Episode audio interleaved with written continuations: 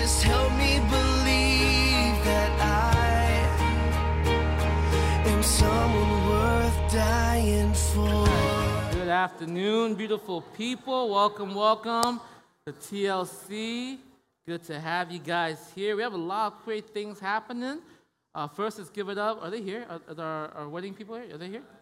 They're not here? No, they're still wild. Wild, too wild. All right. So, first, uh, Andrew and Perrin got married yesterday, so give it up for them. Yeah.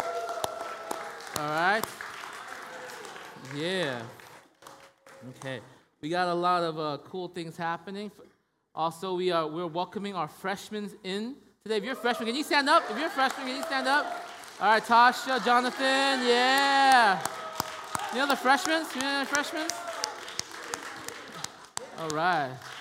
Welcoming our freshmen. Yeah, man. man. Dude. So many years ago, they were just children ministry. Now they're equal with us. It's unbelievable. uh, give it up for Billy on the keys. Yes, you hear Billy on the keys say? Yeah, give it Yeah. Praise God for that. All right, man. All right. Hey guys, welcome. Hey, we uh, one more thing. I totally forgot. Um, Evan had his baby, right? Eleanor is born. Eleanor is born. Yes. This is. She is gorgeous. I think they have a picture of him somewhere, but you know, like a beautiful baby. There's a lot of great news. A lot of great news for September. Praise God for that. September is a great month. It is a great month. Okay. We are in a new series, actually. Our new series that we're starting is called uh, Making Room for Jesus. Can we put that up there? There you go. Making Room for Jesus, right? Uh, it's an eight week series. I'm glad that we, uh, we finished most of our series, but this series is a special series. and I'm excited about this series because it, it's really going to address a big problem that we have. So, we, we've, uh, we've talked about as a theme for the year is that uh, it's faith in action beyond our security, really living out our faith uh, effectively. We talked about just being game changers, challenging ourselves to do um, those things, going all in with the stewardship uh, series that we just had about where to serve, how to serve, how to love, what to do with what God's given to us now. But in the midst of all of that, we realize, I realized something. I realized that life is real, right? And life gets in the way of all of this nice, really beautiful stuff we talk about right in the church it's really it's really easy to talk about impact and it's really easy to talk about inspiration it's really easy to talk about go out there make a difference but the reality is, oftentimes we, we face the difficulties of just day to day, and we don't actually have room for Jesus. We just kind of try to do our best to put him in there somewhere, but he's not actually part of the storyline, you know? And, and we dream about it, we talk, we, we think about it. I, I recently discovered on Instagram, there's like, um, I'm, I'm really late to the game, so forgive me. Like, there's, there's people with this blue check mark next to them, right? And when, when you have a blue check mark next to you, you're apparently an influencer, right? So I said, Do you get paid for this? It's like, No, but they get a lot of money because they get a lot of free things. I'm like, Oh, that's crazy, right? Like, so what, like, so how do I become an influencer? It's like first you have to be popular, right? And people actually have to follow you, and that's how you influence people because you influence them towards certain things. And so I started reading these people's comments about when they start posting. I started reading about their uh, people's comments upon them. You know, usually a bunch of emojis or whatever, but oftentimes there are comments right? And the comments are, it's, it's, it's indicative of a one like unifying concept. And it's this idea that I wish I could be you. I wish I could be a part of that. I wish I could do that. You know, and, and so what I begin to see is that I see a whole like thousands of people commenting towards these influencers wishing to have a life of impact, wishing to actually be people of impact right? And then the more I think about it, the more I'm thinking, like, well, but why are you just wishing and why aren't you actually doing it? Right? Why, why are we just sitting around dreaming of a life that we think, oh, look at that vacation or look at the yoga that they're doing or whatever it is that's out there, right? it's look at look at what they're doing, and I want to be a part. I want to actually do this and impact people and actually be a motivation and inspiration towards others. And then I realized, how come we don't realize that in the church, we have the greatest thing to actually make a real impact for, right? Rather than just outward impact of um, vanity, impact of money, or impact of uh, uh, careers, but we have a truth that can actually impact the fundamental basis of someone's trajectory forever. We have a, we have a gift that if we have also the courage to go out and use it, a truth that can fundamentally change the trajectory of the life of someone else around us. Right? And the reality is because oftentimes we get distracted in the midst of life. And we don't make room for Jesus in it. And so this series is really to address this concern. That you are distracted because of work, you are distracted because of school, you are distracted because of family, you're distracted by a lot of different things. And in that distraction, you forget to have room for Christ. And so we want to be able to um, teach you guys, kind of re, re guide you guys in how to, in our day to day life, put God in there. In our day to day experience, in our day to day interaction, that Jesus is part of that. Okay? That's the, the heart of it. And that's why we need this church, is the church of Corinth. Uh, which is the main book that we're going to be dealing with, First Corinthians. This church in Corinth is very similar to our church, very similar to our church nowadays. It is part of a huge metropolis, the city of Corinth. It is like New York, it's like LA, it's like the Hollywood of the time. Okay? Everyone is there, it's culturally diverse. There's many different cultures because everyone goes there to make money. They go in there to make money quick and they try to get out as quickly as possible. But they find out that once they go in there to make money, they're stuck there for a long time, right? Culturally diverse. They have temp- they had they had their temple worship. They had class system. There was a huge division between rich and poor. Okay, it's a very very very modern or very simple, very similar type of environment that we find ourselves in nowadays. And so the Church of Corinth is going to teach us a lot because in the midst of all of this diversity, in the midst of all of this uh, class system, Paul uh, one of the, the original apostles, you know, one of the apostles comes in and he established a church there. A church, he establishes leaders, he establishes people, and he moves on. And he's hoping that now that he has this group of people who has the greatest news possible, who can actually become influencers and game changers, who can change the trajectory of their community, their neighborhood, and the people around them, even their city, he was hoping that this church was going to do something awesome with it. But instead of actually becoming influencers, becoming game changers, be- making room for Christ in that, they actually kick God out of the picture, and the church end up becoming more of this kind of um, subtle, wishy-washy kind of community. Um, they were they were being influenced rather than being influencers, right? Lots of people went back to their old habits within the church. Wine was expensive back then, right? So they, they came to church simply because they took communion wine, right? So they got drunk off of the communion wine all the time. Uh, lots of people allowed their culture around them to influence their action within their community. They began sleeping with temple prostitutes, and they're just like, you know, I'm just trying to connect with my community. Back then, sleeping with temple prostitutes is a kind of normal thing. If you want to worship your, um, uh, you want to get along with the people within your, your, your, your town, you would go to these temples, you would have kind of worship, and then as a act of it, you would sleep with a temple prostitute. Right? And, there's like, and people are like, hey, man, you have a wife. Why are you sleeping with temple prostitute? Oh, no, I'm just trying to get along with my community. I'm trying to understand my culture here. I'm just connecting, you know, right? Uh, those, uh, those who were in the community who were trying to be faithful end up being doing some really Christian gymnastics within the community, right? What I mean by that is they, they, they, they did a lot of dumb, they allowed for a lot of dumb things to happen, and what they said was, we're just trying to show love. We're just trying to show grace to people. So they allow, for example, a, a man to sleep with his stepmom, right? And they, they, they, they kind of celebrated it. You're like, oh, yeah, look at them. They're, they, so, they love each other. It's, it's okay. It's, it's, it's a great thing. Let's not be mean. Like, you know, we're, we're Christians. We got to love, right? Let's show some grace, okay? So they did a lot of uh, mental gymna- uh, Christian gymnastics to kind of make them, as a church, look more palatable to the community. And so instead of making room for Jesus, instead of becoming influencers, they kick Jesus out of their daily life because daily life is difficult. And because, instead of being influencers, they were being influenced all the time, right? And it, and, it, and it seeps so deep within the church that it began to create areas of superiority versus inferiority. It's, it, it, it, um, it seeps so deep, uh, deep into the church where it, it, separated people who were gifted versus people who weren't gifted. Or, um, and they were moving towards this church became, instead of the good news of a change of life, it became religion again. You guys get me? Right? And so my hope for this series is this, okay? My hope for this series is this, is that when we finish this series, what you will discover from it is that let's not becoming, let's not be more religious as a community. And let's not also be more wild as a community. That's not, that's not the point of it. But let's be an actual gospel centered community.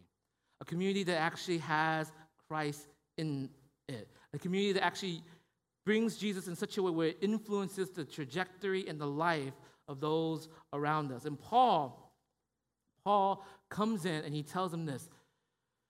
If you really want to start to make room for him, for Christ in your life, one of the things you have to understand, one of the hardest lessons, the hardest teaching that you have to understand as a church is how to bring people together how to connect diversity, right? We all want to do that. We want to, we want to love people, we want to connect people. And Paul is saying that you, you got to bring people together. You got to bring differences together. You got to have a forum or a place where you can have differing opinions and yet somehow use, has the gospel as the, the, the, the main trajectory, main, main um, uh, source of direction towards the end of all of this, right? So the bringing of people together is such a difficult thing, and Paul is going to lay down for us in the next five verses we're going to read one of the most difficult to understand doctrine in the Bible, right? But when, once we begin to understand, at least once we begin to grasp it, or to kind of even feel it, we see how it can actually has this power to make us as, as believers, make us as people come together and actually be able to see others differently, engage people differently, when we can become influencers rather than people who are influenced by those around us. You guys follow me? Okay? So that's what I'm hoping for, okay? So we're gonna we're gonna look into this Bible. Open your Bibles to 1 Corinthians chapter 1, verses 26 to 31.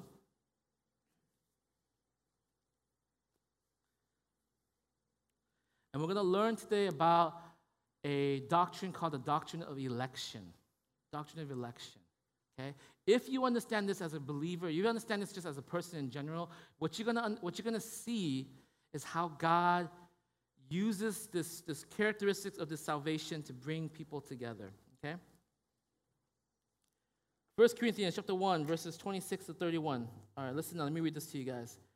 Brothers, think of what you were when you were called. Not many of you were wise by human standards, not many were influential. Not many were of noble birth, but God chose the foolish things of the world to shame the wise. God chose the weak things of the world to shame the strong. He chose the lowly things of this world and despised things and the things that, that are not to nullify the things that are, so that no one may boast before him. It is because of him that you are in Christ Jesus, who has become for us wisdom from God, that is, our righteousness, holiness, and redemption. Therefore, as it is written, let him who boasts boast in the Lord. Let him who boasts boast in the Lord. Let's bow our heads, let's pray. Father, I thank you, God, for your word today as we begin to open up this, uh, this truth. I pray, oh Lord, that you would just teach this community this doctrine of election, that you would open our eyes to see what it looks like, to, for us to understand, even as we wrestle with the difficulties of it. Help us to realize, Father God, that it's actually in the revelation of the story of election that we understand how to bring people together and how to love people ac- um, adequately, faithfully. So, Lord, would you soften our hearts? Would you open our minds? Would you reveal truth unto us? That we will grow in the knowledge of that, that we will make room for you in our daily lives. Oh God, that we will become influencers in this world. We praise you, we thank you, we pray all these things in your name. Amen. All right, electing grace. Okay, electing grace. This is a, this, you guys got to hang out with me for about 15 minutes. I'm to go a little bit like, a little hard in, terms of information wise, but hang with me, right? Or maybe 15 is too long. 10 minutes, 10 minutes, 10 minutes, 10 minutes. Hold on to it, right? Focus for 10 minutes. Let me explain this to you so that you may understand how important this, this doctrine is, this, this set of uh, truth is, okay? Electing grace. So, so when I say predestination, it's a very Christianese word in the Bible, or not in the Bible, in, in, it is in the Bible, but this, this really Christianese word that we use in church all the time, right? And what that usually means is that predestination is that God uh, has chosen some for life, and God has chosen some for death, right? So the word predestination uh, hits those two areas chosen for life and chosen for death. That there is predestined for that, predestined for this. The word election, though, is a different word. The word election is the positive version of that. The word election focuses on only, only those who are chosen for life. Right? Election is the doctrine that some are chosen for eternal life. Is the positive side of predestination. Okay? Some are chosen for eternal life. Not all. And when we come to this topic within the church, it becomes very um, difficult because all of a sudden your, your, your sense of unfair injustice comes in. Like, how is that fair? How is that, how is that, how is this fair that God choose some and not others? And why, why, is, why does that person get God's grace? And why does this person not get God's grace? That's the point of it, right? And we're going to talk about that.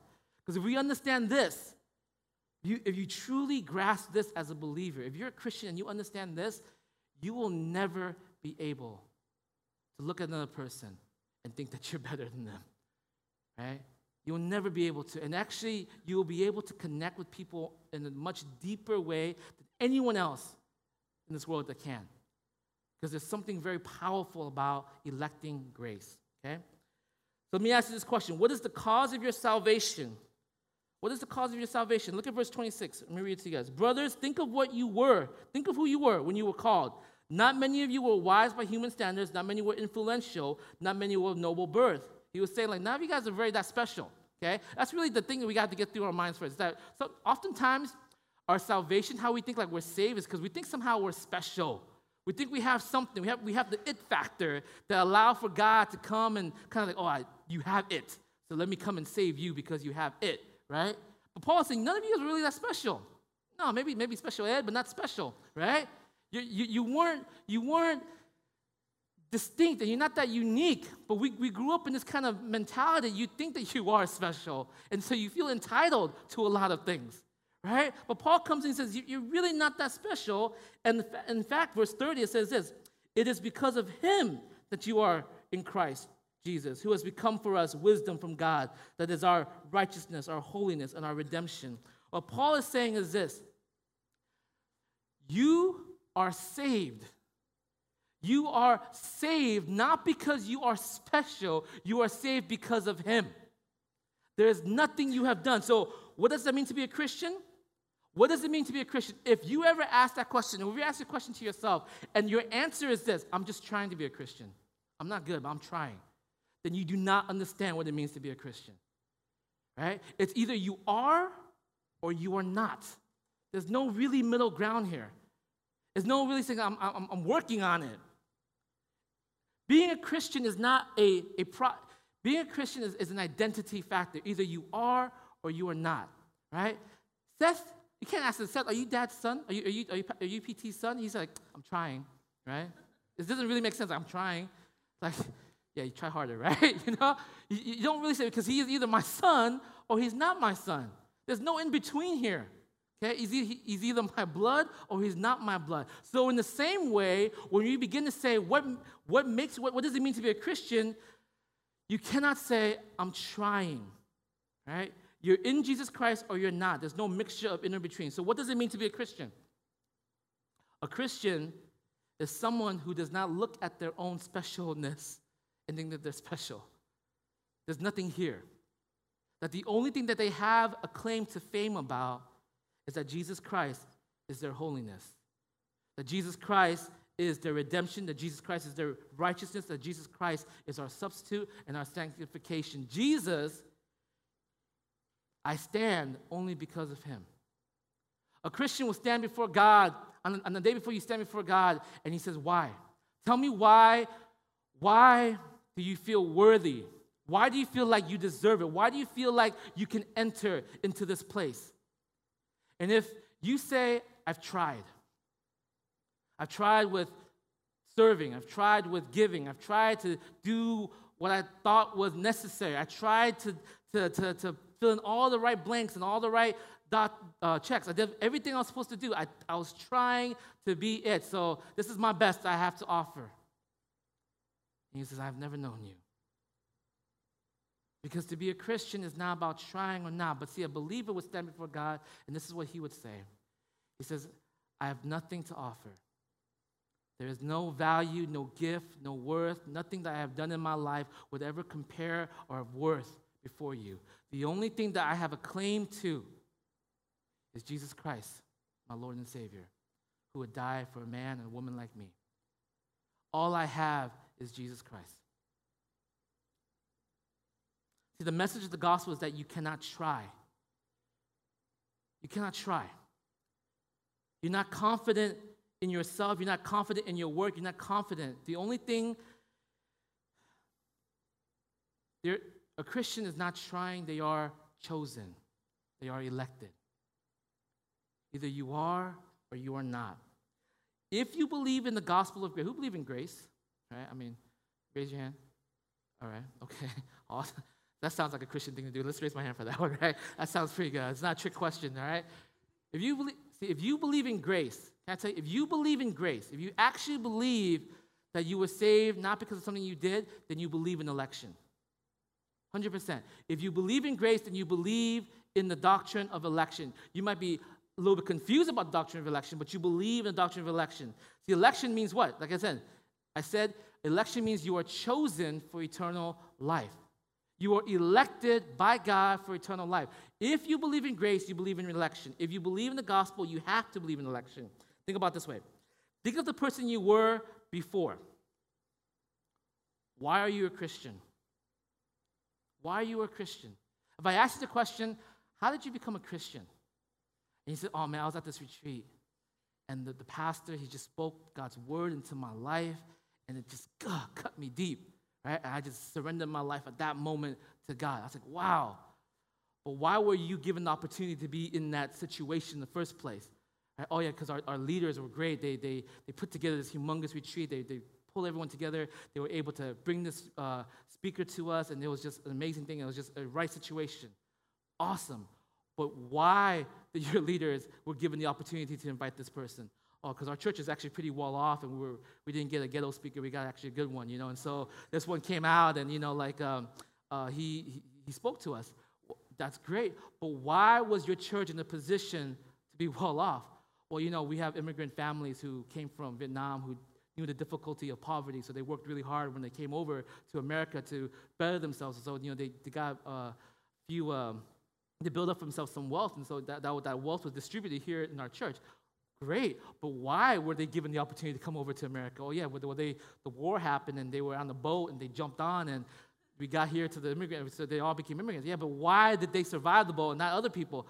Well, because the, the boat guy was pretty good, I guess, and he kind of he kind of you know gave, gave, us here and like okay, so why was he gifted? Why was why was he in the position that he was in the position to bring that to happen? And if you keep asking that question, what you begin to realize, and if you're honest with yourself, what you begin to realize as it begins to unfold, that every moment of connection, every storyline, every thread was built by grace. It was not built by any skill set or any ability of their own, but it was built by grace, working into the lives, doors opening, lives changing, hearts melted because of grace in that person's life. You came to faith not because you were special, not because you were gifted, not because you were able to hear better, listen better, educated more. You came to faith because of grace. So if you understand grace, then you understand that it is by that you were chosen to come here. If you take the question, why, to its ultimate end, you realize one simple fact you were not saved because of anything you did or didn't do. You were chosen for it. Right? So, PT, I don't like that. I don't like the idea. Like, I don't, I don't like the idea that I don't get a choice in this. I don't like the idea that I don't get free will. Right? I'm in America. I'm an independent soul. I enjoy my free will. Let me, can I tell you something about free will? Free will is an illusion.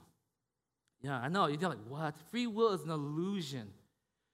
Free will is only driven by your inclination, it's only driven by what you desire. Can I give you an example? Right? Let's see a baby. A baby and a diamond. Okay? Baby plays with the diamond like it's marbles. Yeah, da, right? It doesn't really have any value to it. it doesn't have any because it has it's in, internally it's not inclined to see the value or the truth of that diamond. So that diamond is nothing to it. Diamond has no value, no worth, no nothing to that.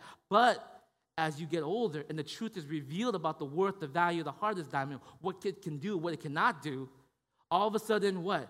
Your choice changes because your choice was driven by your inclination. Your choice was driven by something else that was driving you, right? We, before God, are just a bunch of babies playing marbles with diamonds.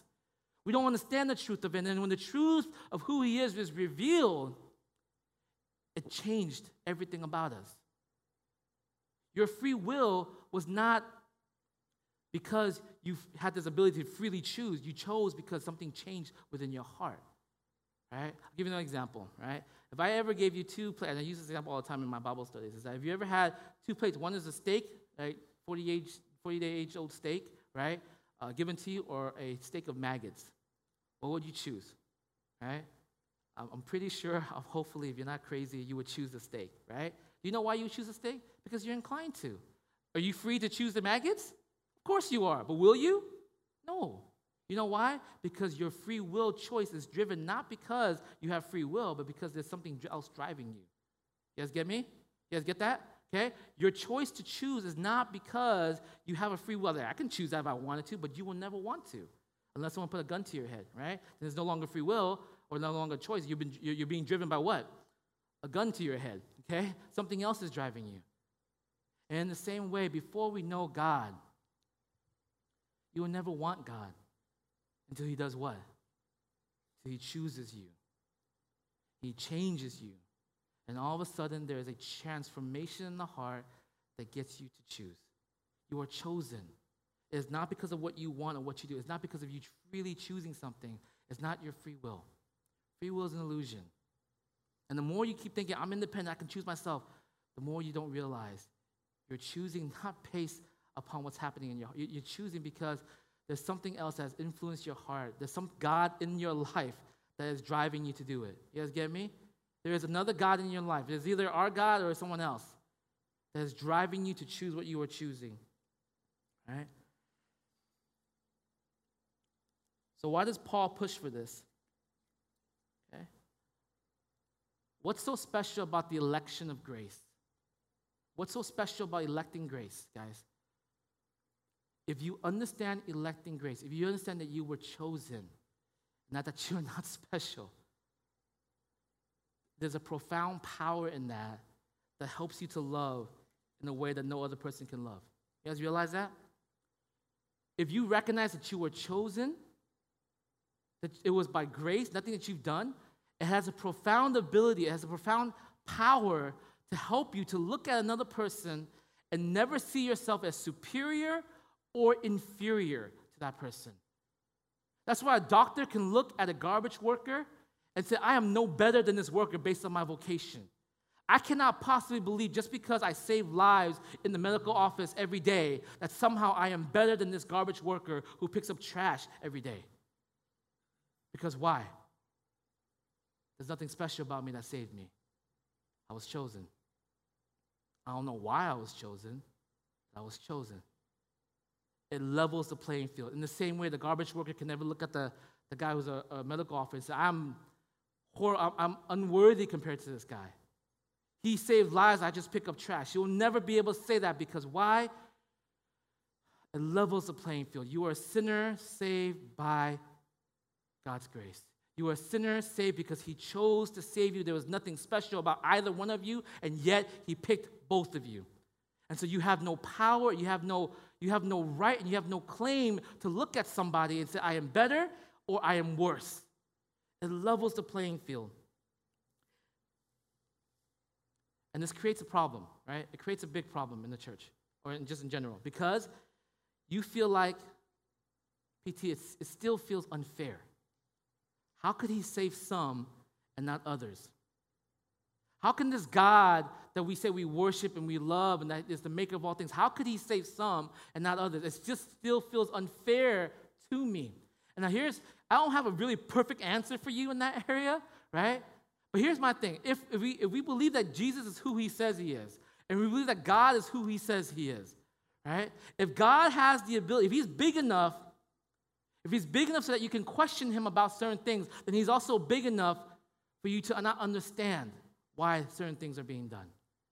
He's, if he's big enough for you to question him, then you also have to realize that he's also big enough for you to realize there are things that he does that you do not understand. And you cannot fathom. But here's a, here, here's a better answer to the question of, you know, why some and not others? Why some and not others? It's, it's, Jesus Christ died a horrible death to save. That's really the best answer I got for you. Jesus Christ crucified is the best answer of why someone, not others. Imagine our church. We, we, we got crazy. I'm not, not crazy as in wild crazy, but crazy as in like mentally crazy, right? We decided, we, let's have a mass suicide. We all, we're all in the same boat now. We're like, let's, let's do it. Let's drink the Kool Aid and let's just, just burn this place down. And so here we are. We're all strapped down to our pews, right? And we pour the gasoline on the outside and we lit the place on fire. And it's just burning. And we're like, yes, we're all going down together, right? One boat, one ship. We're all to burn together.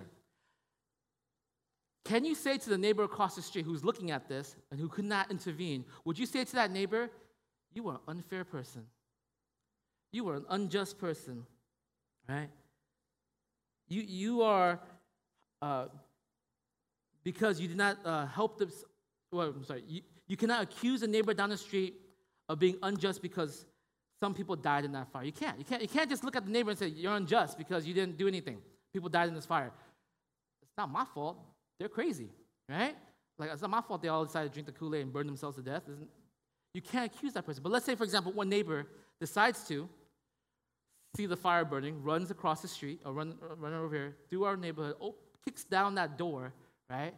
Picks one of us up, and we're just screaming and yelling, No! Like, let me die with TLC, ride and die, right? We're going down together and we're just screaming and yelling, and everyone's tied down to their pews, and they're like, don't take them, we want them too. And he's pulling them out one by one, throwing them on the outside, grabbing another person, pulling them on the outside. And in the process of doing that, this neighbor inhaled smoke and he actually ended up dying because of the, of the fire. Would you look at that neighbor and say, this unjust mother, how could he only save a few people, right? What's wrong with this guy? Right? No, no one, no, no reality would do that. You would look at the neighbor and say, This guy's a hero, right? He did not have to save, and yet he came in and he did it anyway. He had no, he had no need to. They were the one that's crazy. They were the one that's dumb. They had no reason to, and yet he did it anyways. And the Bible, is the same way. We lit the fire. we, we, we drank the Kool Aid. We lit the fire. We live in sin. We are dying, and Jesus Christ says, I'm going to die and save. And yet we have the audacity to say, How dare you save us? He had no need to save us. He had no need to intervene whatsoever into the reality of this world. He had no need to intervene in what fashion, whatever fashion, but he chose to intervene. He chose to come and he chose to save. And yet we would have the courage to say, How dare you, you unjust, unfair man? No, we would say, Why me? Right? Your answer would be, Why me? What's so special about me?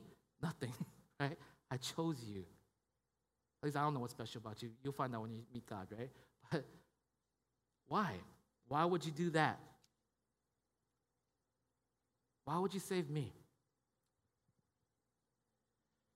Because God chose, because God chose. In verse 29, it says this He chose, uh, he chose the lowly, the things of the world. He despised things and the things that are not to nullify the things that are, so that no one may boast before him.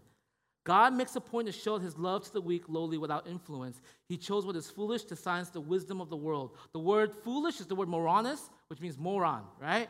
It means moron. Every time I'm up here, I feel like I'm moron, right? Because God chooses morons like me, right, to reveal his truth to you. The only thing that God that's going to bring people together from a chaotic world that's broken and lost, okay, is the, God, is the doctrine that God chooses. The only thing that's going to bring us together in the church, in the world, that makes us influences that can actually help us to love people well is this doctrine. I know you might not think so, but this, this doctrine, let me tell you. Let me ask you this question. Okay, do you think that do you think that relativism brings unity? Meaning like, hey, I believe this, you believe that, you believe that. It's okay as long as we love each other. You know, we can agree to disagree. We're, we're all good because we just we're bonded by love. What happens when someone comes into that group that's bonded by love and say, I don't agree with you about this bonding by love? What happens to that person? He is excluded. There is no union. There's no love for that person. They're excluded. You don't believe me? Look at our look at America, right? Look at our country right now. There is no diverse opinions anymore because unless you think the way we want you to think, you are excluded from this group. You are now you are protested against, you are hated, and you are destroyed until you bow down and say, Yes, I agree with you. So as long as you say we're all loving, we're great. But the moment you disagree with us, you're out. That does not bring unity. So this this this this theme that we have going on in just in our uh, Western civilization that we think is so loving and so inclusive, it's not inclusive. It is one of the most diverse, divisive time I've ever experienced. Right? The fact that you say something that's different, that's odd, that is against what other people who they think that they're right is saying, you're excluded from that. There's no connection there. There's no unity there. The same way, religion doesn't bring unity. You think it does, it does not bring unity. A religious person would say, hey, you gotta pray, man. Do your Bible stuff. Read more, right? Come to church. Because unless you do that, then you're not one of us, right? You hear that all the time. Unless you do that, then you're not connected to us. Unless you become more religious, you are excluded from us. But do you know what brings people in? You know what brings people together? It's the gospel. It's the gospel.